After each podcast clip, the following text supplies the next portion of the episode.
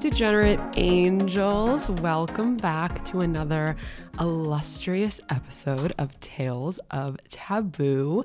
My name is Ali Weiss. I would assume that any of you listening to a solo episode are well aware of who I am by this point, but on the off chance that we have a curious stranger, hello, welcome. You are safe here. We have cookies. They are gluten free. They might taste like cardboard. Um, I am a Z list actor, writer, uh, professional conversationalist living in downtown Manhattan, and I am obsessed with all people, places, things, ideas, experiences outside the bounds of what society considers to be socially unacceptable or abnormal or just plain fucking weird. And usually, how this show works is we collect, or we meaning me and my 15 personalities, collect anonymous confessions from my Instagram stories of people who have lived particular life experiences. And then we get to learn about those experiences firsthand. However, every once in a while when I feel as though I have something burning to say or my own collection of taboo experiences might actually be of use to the general public. I hit the mic solo, and today is one of those days of me being in a white room illuminated by ring lights, talking to a wall and pretending like it is totally normal. Um, that being said, at the time, of release of this episode, I am one day away from my 29th birthday. That is so crazy for so many reasons. It's it's crazy that I'm finally in the last year of my 20s. I'm sure it's crazy for those of you who have been listening to me and following along on Instagram for years. Uh, to know that it's like I'm I'm almost out of this period that has really kind of defined my work and defined my brand. I, I listened back to an old solo episode that I had actually done at the very end of my old podcast, Health is Hell. That was about my 28th birthday. And listening to that, I realized how little has changed since then, and yet how much. I have that complicated re- relationship with time because when, when you're ADD, the world is constantly moving at, at, at a very fast speed.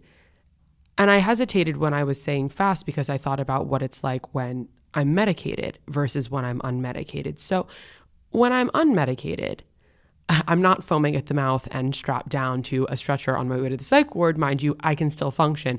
But it's like I am driving down a five lane highway and the highway is packed.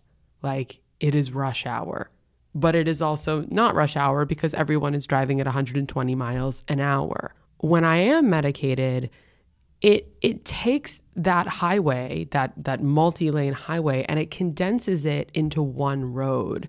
But I'm still going down that road at 120 miles an hour. And then at the end of the day, when my my medication wears off, I I'm like a turtle. You know, the car just completely runs out of gas and stops dead in the middle of the road.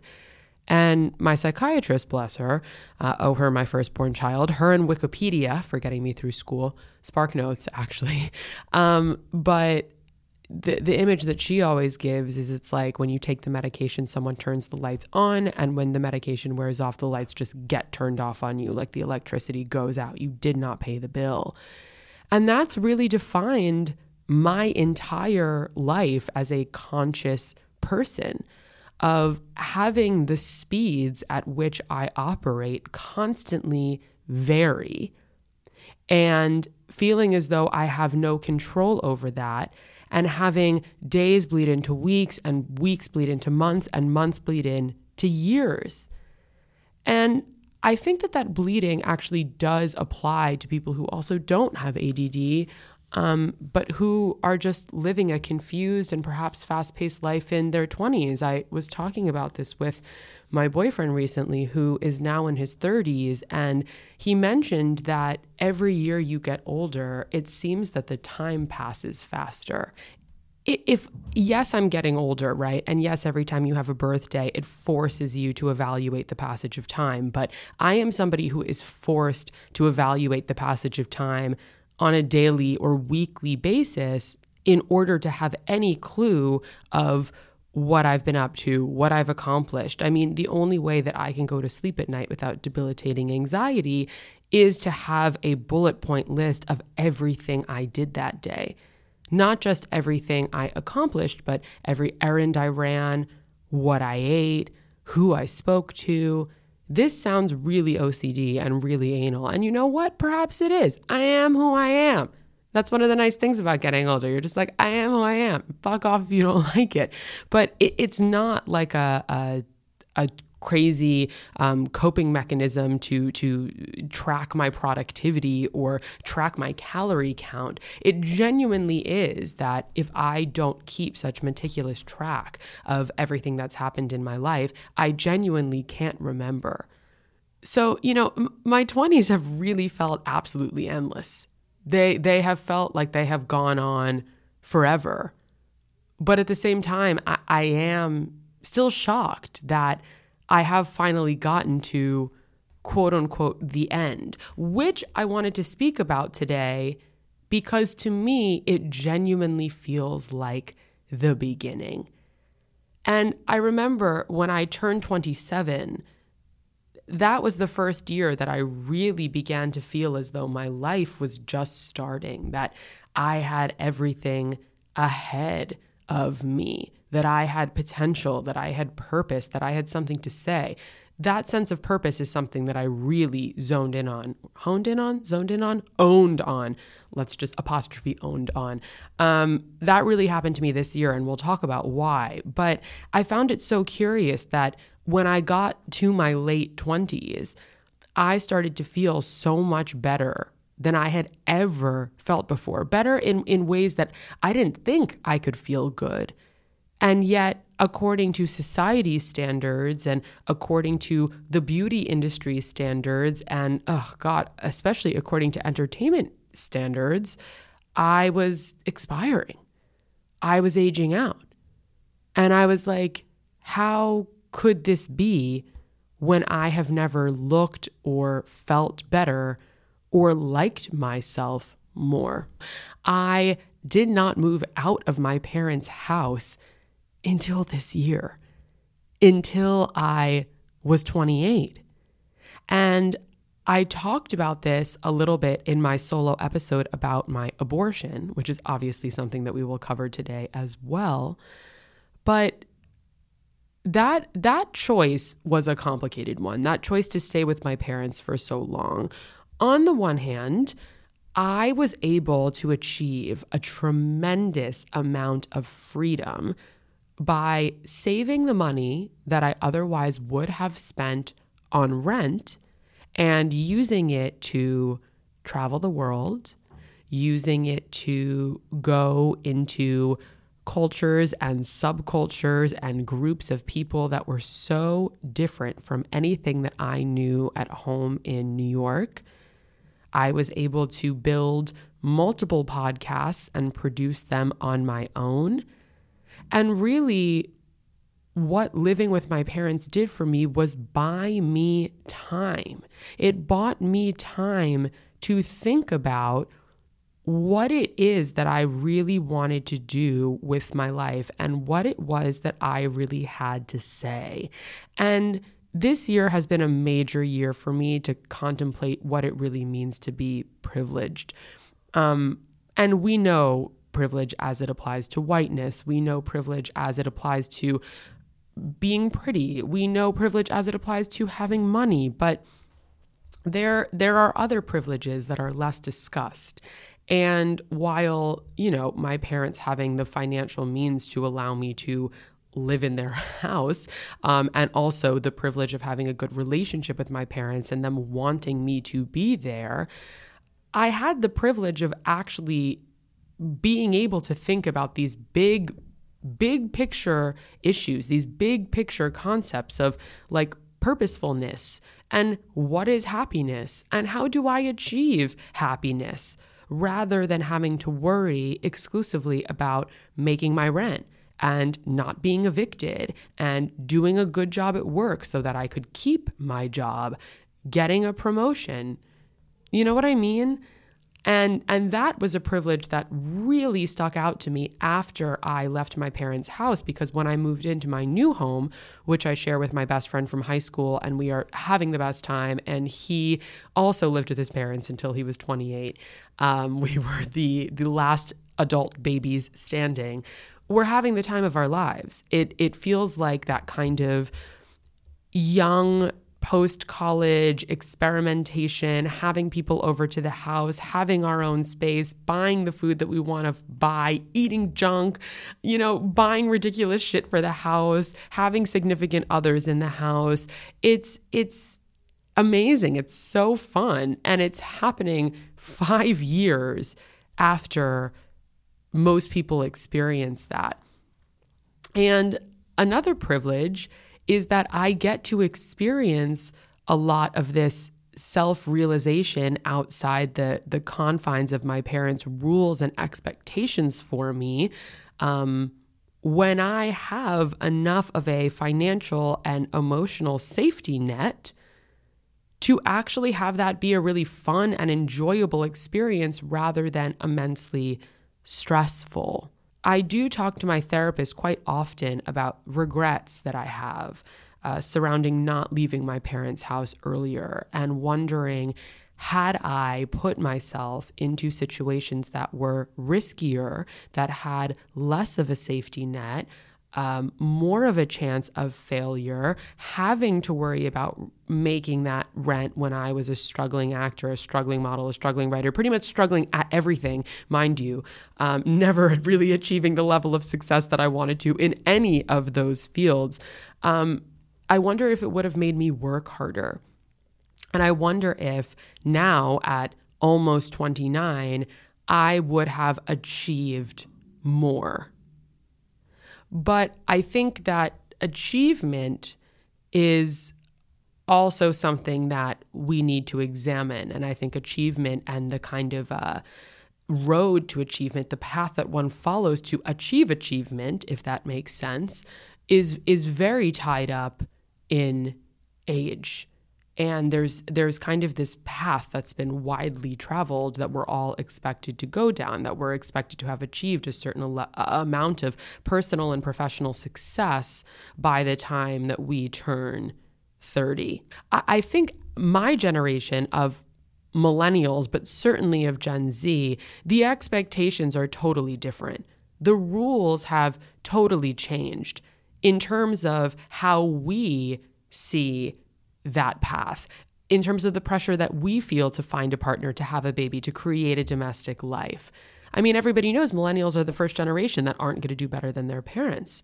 Um, and then poor Gen Z, I mean, what a shit show for all of those kids who graduated during the pandemic or their school got fucked up during the pandemic and now they live this life online that's entirely simultaneous to their IRL life, if not more important.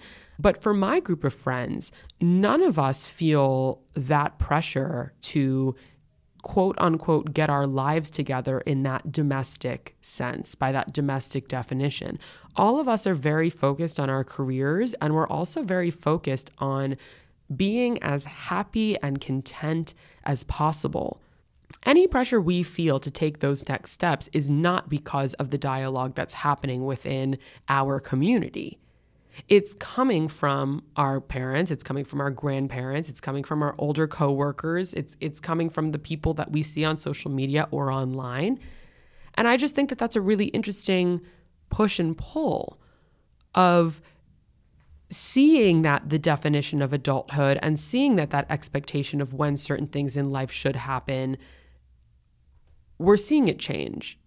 And yet we are still putting that pressure on ourselves because we don't want to disappoint the elders in our lives. Does that make sense? And you know, with the pandemic, we've we lost 2 years. It is so wild to me to think that I entered the pandemic at 26 years old and now as we are finally feeling life go back to normal, the Met Gala is on, award season is on, the clubs are full, people don't care if they have COVID anymore because the symptoms aren't that bad. That's a whole other conversation. But as we are now finally really feeling the world go back to normal, I'm I'm about to be 29. What? Like I was 26 turning 27 when we went into lockdown and now I'm 28 turning 29. I mean, crazy. It's really crazy. And I, I think that because we went through this once in a lifetime situation of time truly standing still, it's like that saying that um, people who get famous stay that age for the rest of their lives, like the age that they got famous, because that's when they stopped growing and that's when everything started being taken care of for them and when they really became disconnected from real life. Um, that's that's kind of like what's happened to us on a mass scale. And it's crazy to me that I am celebrating this birthday with a significant other. And what's crazy about that is, I think, as somebody who was single for such a long time and before being single, was in a, a pretty toxic relationship that taught me so much, but was definitely not healthy. Um, I, I, I didn't really get what all the fuss was about. I was like, yeah, obviously, it's really nice to have somebody to wake up with and to spend your Sundays with and to talk to about your day. I almost saw relationships as being this filler of loneliness.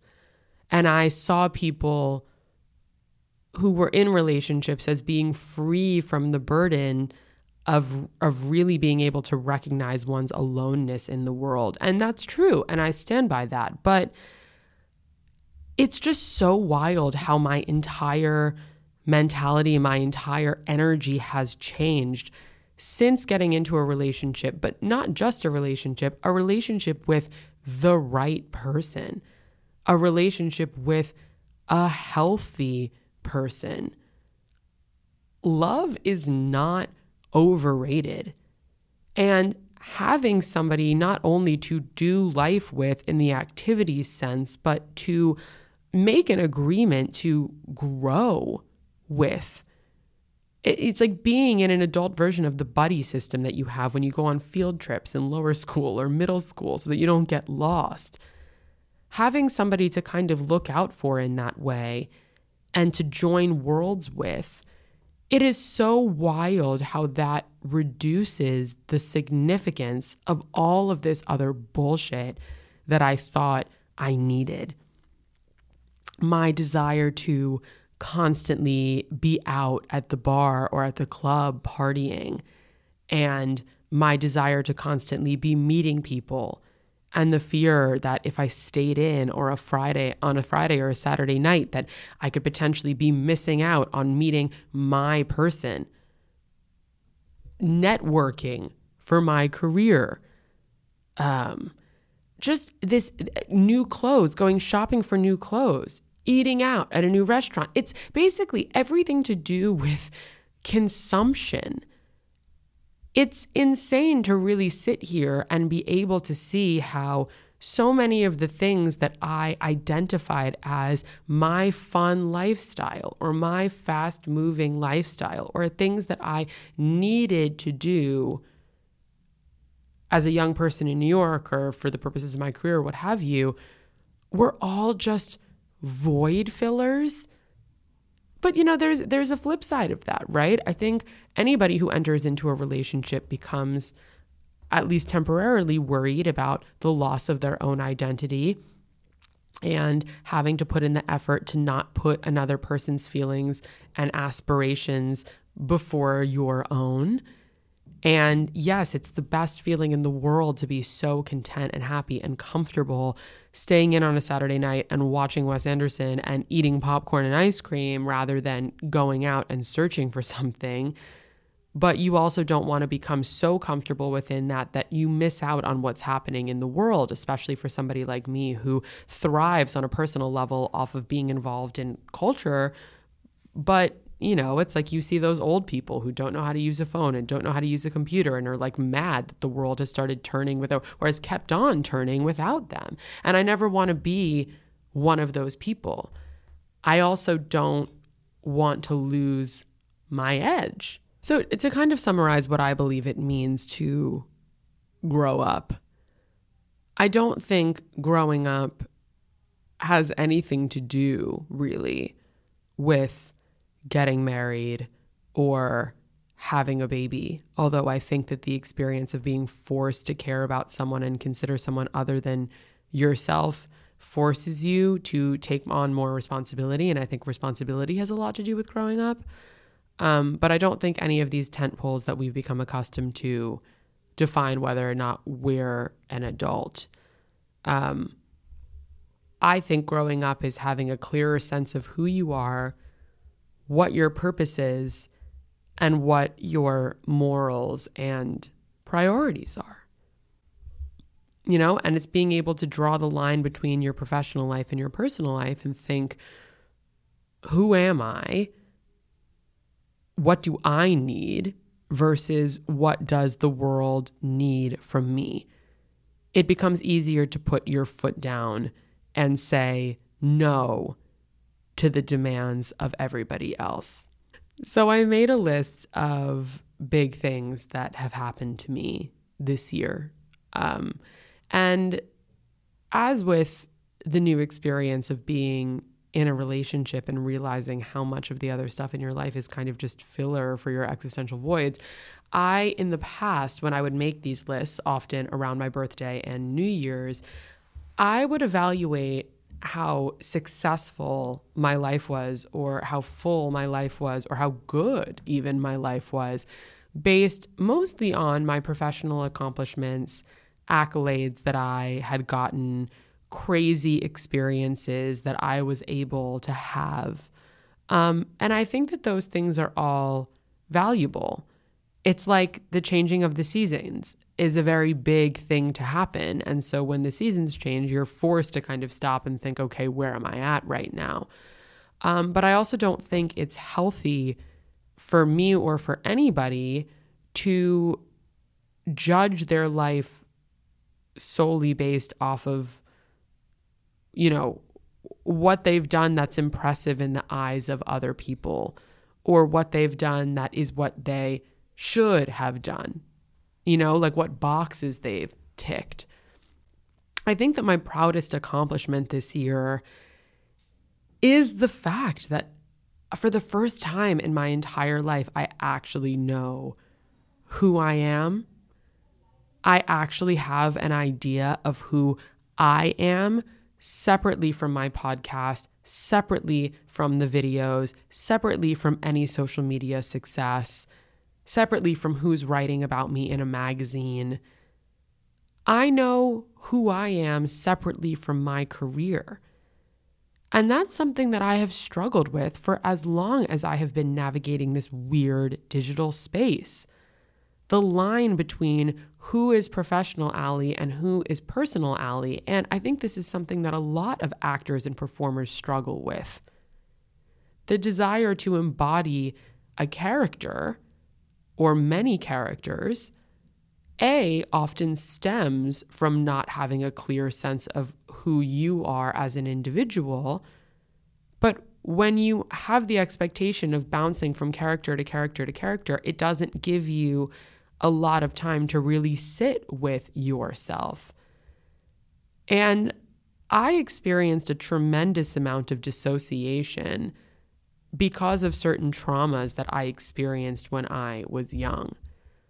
And these are traumas that I have started to talk about on podcasts that I've done guest slots on, which has been a really liberating experience because I was so terrified to talk about them for so long. And um, these traumas are also going to make up the work that I intend to do over the next year, which is um, telling my own tales of taboo alongside the ones that you all have trusted me uh, with, which is, you know, has been the honor of my life. But being able to wake up every morning and have a sense of, okay, separately from anybody else's expectations, separately from the work grind, separately from the world of New York, separately from my relationship, I know who Ali Weiss is. And that person is going to continue to shapeshift and change and grow. That's only normal It's nature versus nurture. To some degree, you are who you are, but that also changes with the experiences that you have.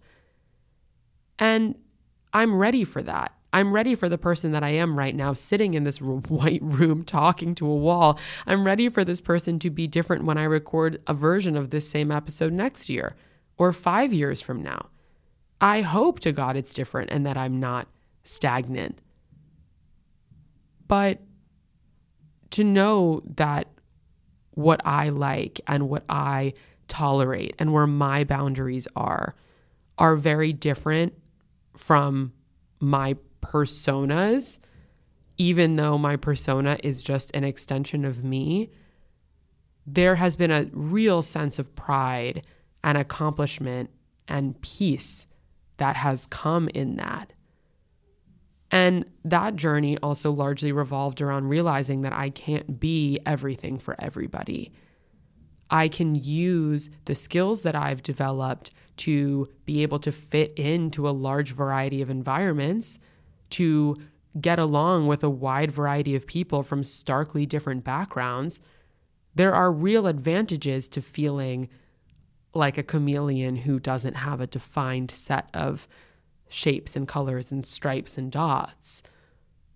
Um, but I I also do need to protect myself and realize that somebody I that I get along with in a professional setting or even in a party setting might not be a good fit to actually be my friend or be my partner.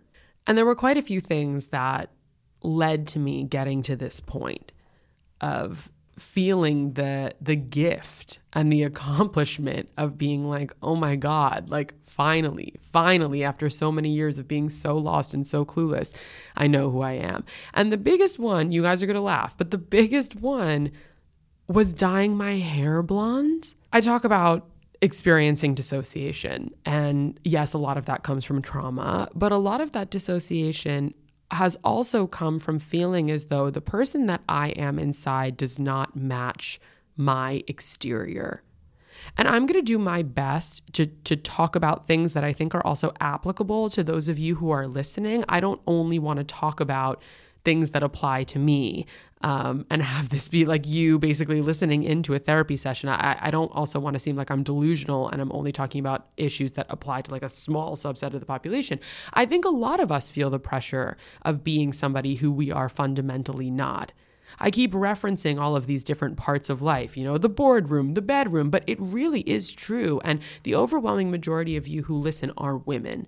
And I think for women, not to be angry feminist, but uh, women are expected to behave a certain way to get what they want in certain situations, especially when it pertains to work, but also when it pertains to dating and all of these rules that supposedly come with dating and the game that you have to play when you're dating. You know what I mean? And especially if you come from a family that has a certain set of expectations for you that you do not want to meet because you are not the kind of person that your parents hoped that you were or your community, your town, your religious background, rebelling against that, feeling as though you don't fit in, or feeling as though that you do want to fit in, but you can't do it in the way that they want you to. I think women everywhere suffer from feeling like their public face is different than their private face or or or their public self is different from what's happening in their internal life. And going blonde was the first time ever that I felt that my exterior matched my interior. You've seen me on Instagram, but I will paint a picture for you anyway. I have always been too big in all ways. By the time I was 12, I looked like I was 25. I was really tall. Now I'm 5 foot 10. I wasn't 5 foot 10 at 12, but I was always the tallest person in my class. I had big boobs. I had really thick eyebrows. I was a thicker girl. I had a lot of opinions and I was intimidating. People didn't know what to do with me. You know, middle school teachers didn't know what to do with me. A lot of my classmates didn't know what to do with me. My own parents didn't know what to do with me. There's no manual on how to raise a kid like that, a, a, a baby woman. And then as I got older and I morphed into, you know, a version of what society considers to be traditionally beautiful, I think that there were a set of expectations that were placed on me for that, but I also had a look that was severe. I look intimidating. And it bothered me that I was not somebody who looked approachable. Granted, looking back on photos of myself from my early 20s and my teenage years, like I get to a certain degree why I wasn't approachable. My fashion sense was abominable. Like I would wear vintage velour witches jackets that I found in like the dustiest, grimiest stores. And I, I mean, I was a freak. I was a real freak. I have to post a lot of these photos on Instagram as we're leading up to the birthday so that you guys can really get a sense. And I had like this thick, thick, thick Amy Winehouse eyeliner and big hoops because the bigger the hoop, the closer to God, and big hair. And that was obviously, in retrospect, a way of me, A, trying to find my identity in general, but B, building like a shield of protection over myself um, because I felt so vulnerable and shattered and insecure and had no idea who I was. And I figured by projecting this big, loud person, um, it would save me from any future upset, uh, which I really wasn't in a place to be able to handle. But all through my life, the, the through line has been that I am an intimidating person. And as somebody who loves people, as somebody who needs people to survive and to thrive, it always really hurt me that people would assume I was a bitch. People would assume that I was unapproachable, that I thought I was too good for them. Um, and it would take a lot of work once I did start talking to somebody to convince them that I was actually really interested in what they had to say. Like, there are multiple people that I have met through Instagram um, or through social media in some capacity, and we meet in real life, and they were like, Oh, you are a great listener and a really nice girl. Like, I thought that you were going to be wild and a narcissist. And again, a lot of that was the image that I chose to project over the past couple of years, but a lot of that was also just we all judge books by their covers. I know we're told from the time that we're in kindergarten that we shouldn't, but we all do. It's just a fact of life. So when I went blonde, I immediately noticed how much more I was getting approached and how, for whatever reason, the um, implications of this hair color like what it means to be a blonde woman, especially what it means to be an artificially blonde woman, because you could see I was not naturally blonde. I mean, the eyebrows in and of themselves, but also my roots were dark. So I think that there was this idea of like, okay, here's a woman who is actively choosing to dye her hair blonde. I don't know what they thought of me that I was a bimbo, that I was dumb, that I was sexy, that I was trying to be sexy. But whatever it was that they projected onto me made it so much easier for me to engage with the world, which was crazy. And seeing how much more approachable and less intimidating I was to other people made me way less intimidating to myself and eliminated a lot of self doubt. I felt like I could be playful. I felt like I could be not serious and nobody would hold it against me and say that I wasn't living up to expectations or that I was dumb you know? And then this led me to really rediscovering my inner child. Um, a lot of like soul workers tell you that this is the most important thing. Acting school also tells you that this is the most important thing.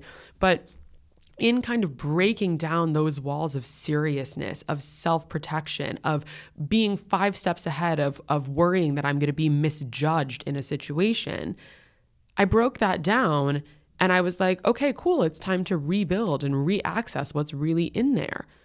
So I started wearing butterfly clips in my hair, really girly, frilly dresses, thinking about what kind of shoes I like, wearing Mary Janes, everything pink.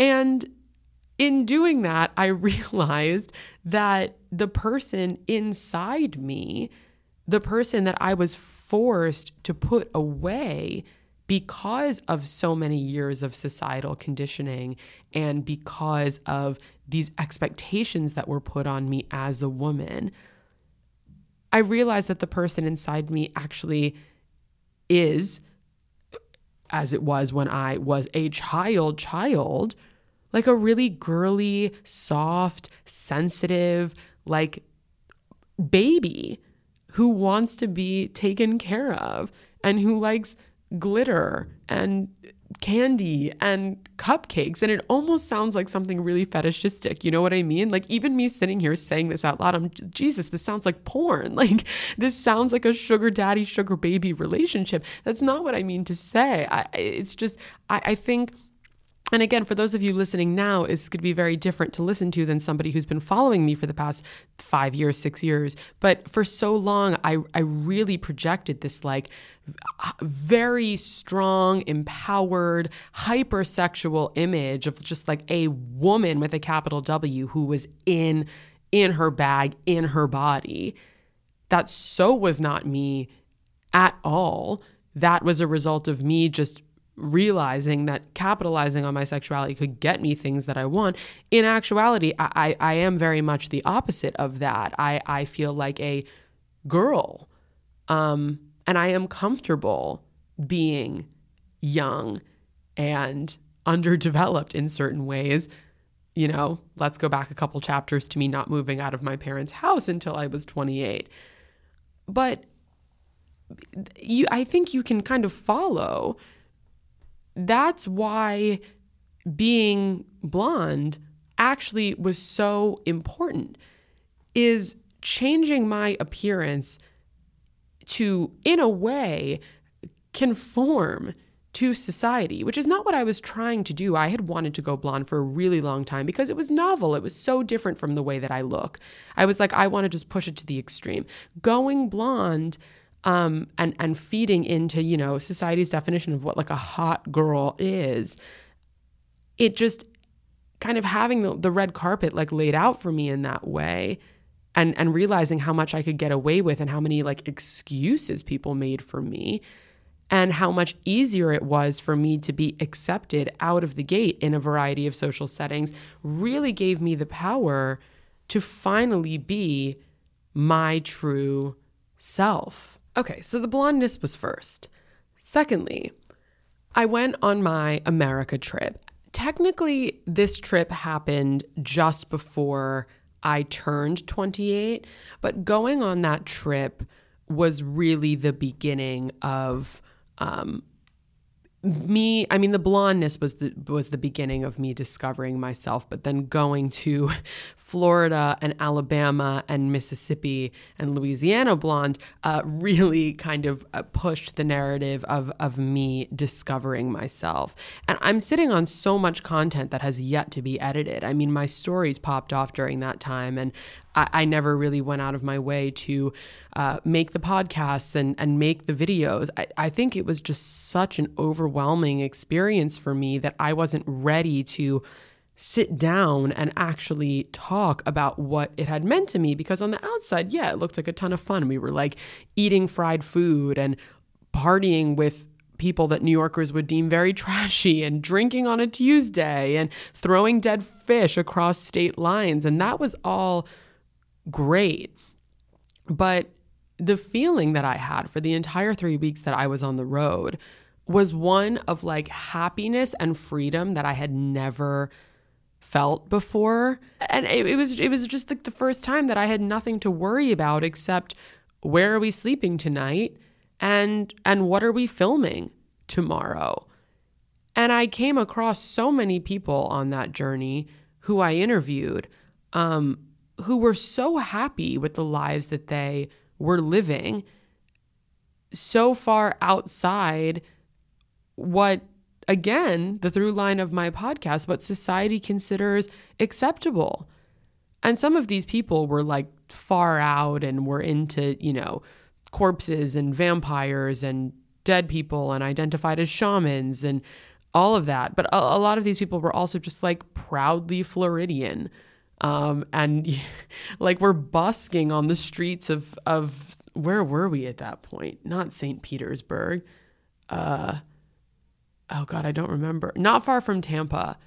Um, it, and it, it was just the first time that I spent three weeks surrounded exclusively by people who were nothing like me and realizing how much joy was available outside the path that's laid out to major metropolitan coastal individuals that that path of supposed happiness that path of things that you need to accomplish or you need to do or you need to be able to show for yourself um, in order to be happy. These people who rejected that entirely were so much happier than the rest of us who were on on the path that the rest of us were on. That was not very eloquent. Um, I hope you understand what I mean. But, you know, a- as a sheltered New Yorker, it was the first time that I had really left uh, the life that was laid out for me and evaluated what I did and did not like about that. I also had a situationship with a friend of mine that began on that trip and lasted nearly four months. Um, obviously, it was very intimate because of the circumstances, but also because we had known each other for so long. Um, and it taught me a lot about what I did not want. It, it was actually the first time in eight years of dating that I was finally able to put my foot down towards him, but also mainly with myself and say, this is not satisfying me. I need more. It was a very magical time of just being so far away from from everything I knew um, that I think kind of starting this situationship during that time, um, I that's really when I started to just see myself in a very new light. And I think, as with anything, like an exercise routine or trying to develop a new habit or not drinking, you count the days, right? You put your foot down and you lay your boundaries out once, and you're able to successfully do that, and the whole world doesn't come crumbling down, and you're like, oh, yeah, I'm going to do that again. I'm doing the right thing for me. It doesn't matter if they get offended or feel rejected or leave me. Like, I'm doing what's right for me. And it gets easier and easier over time. And it led me to doing that a couple more times after that situationship ended. And finally, it led me to my current boyfriend, which was the first time I've ever been honest about my needs with a person that I'm just starting to date out of the gate. And I believe that's why we have a successful relationship. And I don't want this whole podcast to be solely about uh, relationship advice, but I think my recent, recent success within the relationship realm has had everything to do with me forming boundaries and parameters and understanding myself and knowing what I want to say no and yes to in every other aspect of my life. I only felt secure putting my foot down finally with these various men and then expressing my needs to my current boyfriend because I had had so many years of chaotic life experiences of feeling trampled all over, of feeling tremendously rejected, of feeling so lonely, like I was never going to find anybody. I, I, and it was in those moments that I realized, like, oh wow, I actually grew.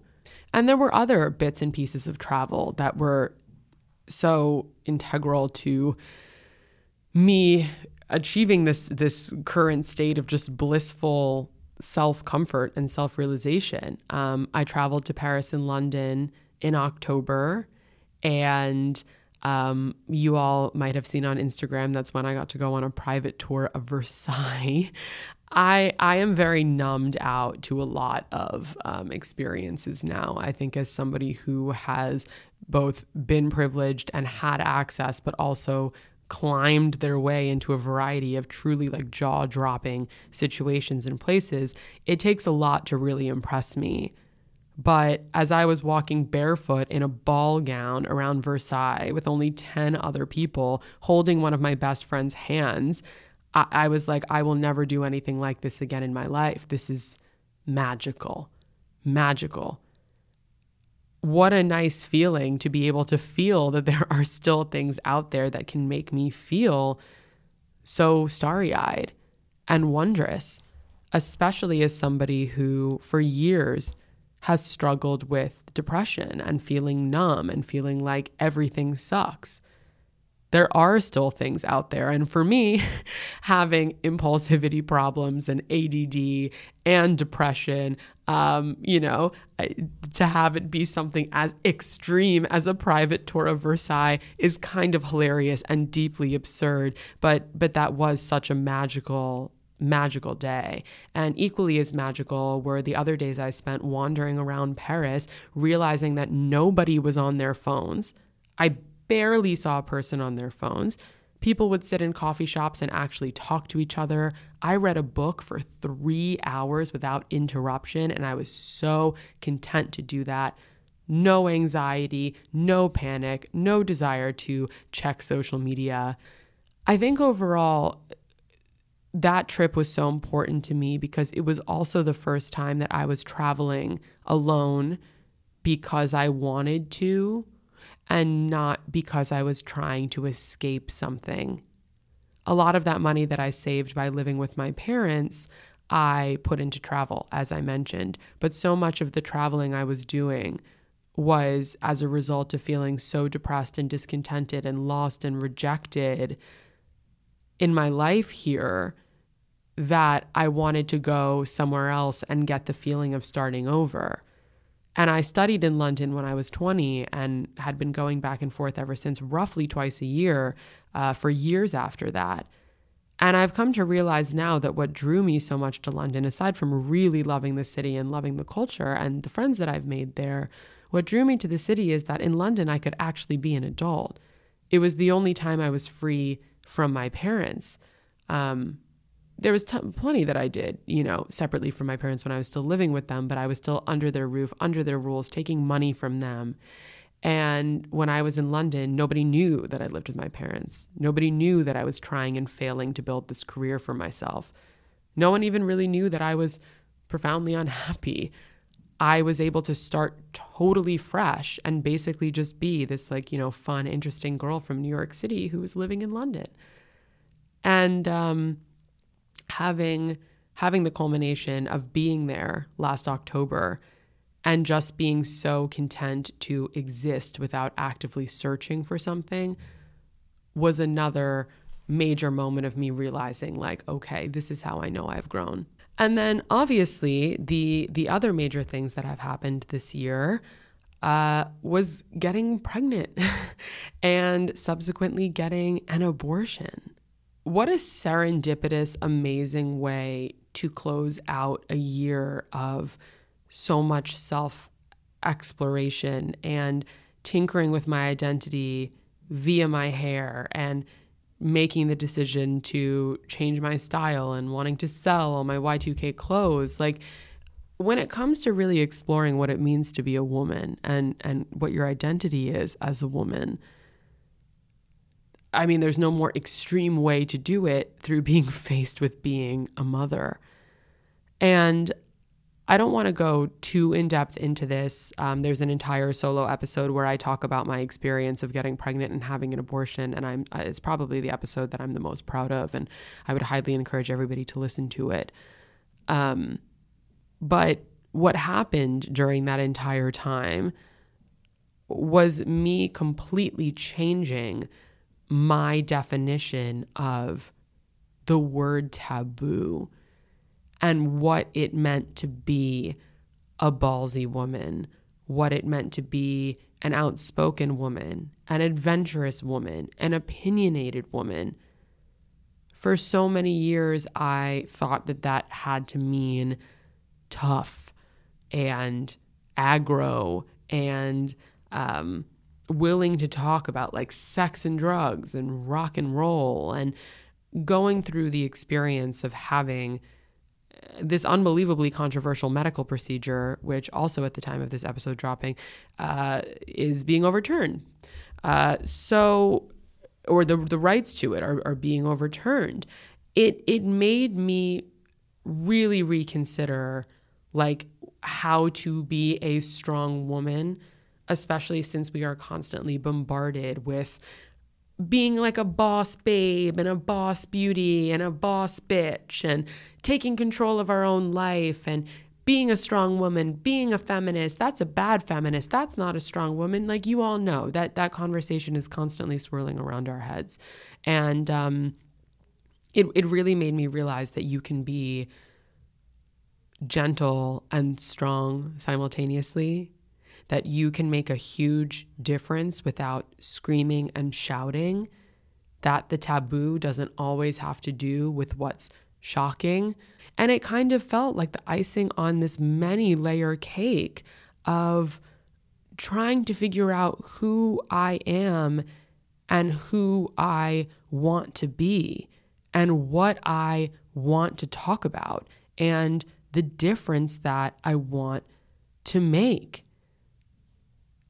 So, where that has left me, and again, I don't want to repeat too many things that have already been said in past solo episodes, but I feel this really strong pull to tell my own stories rather than just being a vessel for the stories of others. I think that with Health is Hell, I became uh, very wary of how much like trauma dumping I was doing or how narcissistic the show was because of the fact that it was basically a personal journal and it was all about me, even when I had guests. Um, and I didn't like that so many people knew so many things about me um, without getting like a full picture of who I was because at the time I did not have a full picture of who I was. So I decided to change the format. Now with Tales of Taboo, I do share some stuff about myself, but mostly it's the experiences that other people have that I want to learn about. I'm ready to strike that balance. I'm ready to strike that balance of sharing the stories of why I have become so fascinated by these really off the beaten path um, experiences, why I have been seeking this out, the things that have happened to me that have made me feel outcasted or that I don't perfectly fit in anywhere, while simultaneously telling the stories of other people who feel the same way. Which I guess is to say that I'm ready to reveal myself, not just here in the white room in front of the cameras with the ring lights, but to everybody that I come across. I am no longer afraid of being seen as soft, maybe even too soft. I am no longer wary of not always being seen as funny. I have come to realize that humor cannot exist without pain, that there is a lot of pressure to fit oneself into the box of being a comedian or a funny person. You can't be a funny person unless you've struggled. That was another massive qualm I had with my old show. I felt like there was so much pressure on me to be funny. Generally, there was just so much pressure on me to find my brand and to stick to it. I was scared of the fact that I was multidimensional. But now, sitting where I am, being so multidimensional has given me this incredible life and especially an incredible well i was going to say past 9 years but really my 20s started when i was like 15 so past what 13 years 14 years? Um, and now i'm finally settling into this place of wanting to be stiller and not constantly be chasing stimulation. And kind of just sitting with everything that I have done rather than focusing on what's next. I just choked back that burp for you because I'm a lady. Oh God, no, almost but not quite. Um, and being able to to really turn all of that in, not just to content, but into work, meaningful work. So looking back on my 28th year, was it the year that everything happened for me? No. Was it a year where I, I managed to check a hundred things off of my list of goals that I had and, and things I wanted to do, and I'm able to pat myself on the back and say, good job? No. There are all sorts of fraying ends and unfinished business. But I gained something so much more valuable than a raise or a promotion or um, even my partner, who is the most valuable gift that I could have gotten. I, I gained a sense of knowing who I am. And for any of you who are in your young to mid 20s who are listening to this, or perhaps are the same age as me um, and are nervous about this time, are anxious about aging out or expiring, please don't. because it's only going to get better. Yeah, sure, like I have three gray hairs, but three gray hairs are worth it to be able to live a life that doesn't entirely revolve around existential panic. And that's almost as good of a gift as a Chanel bag. Wink, wink, nudge, nudge. My Venmo is Queen of New York.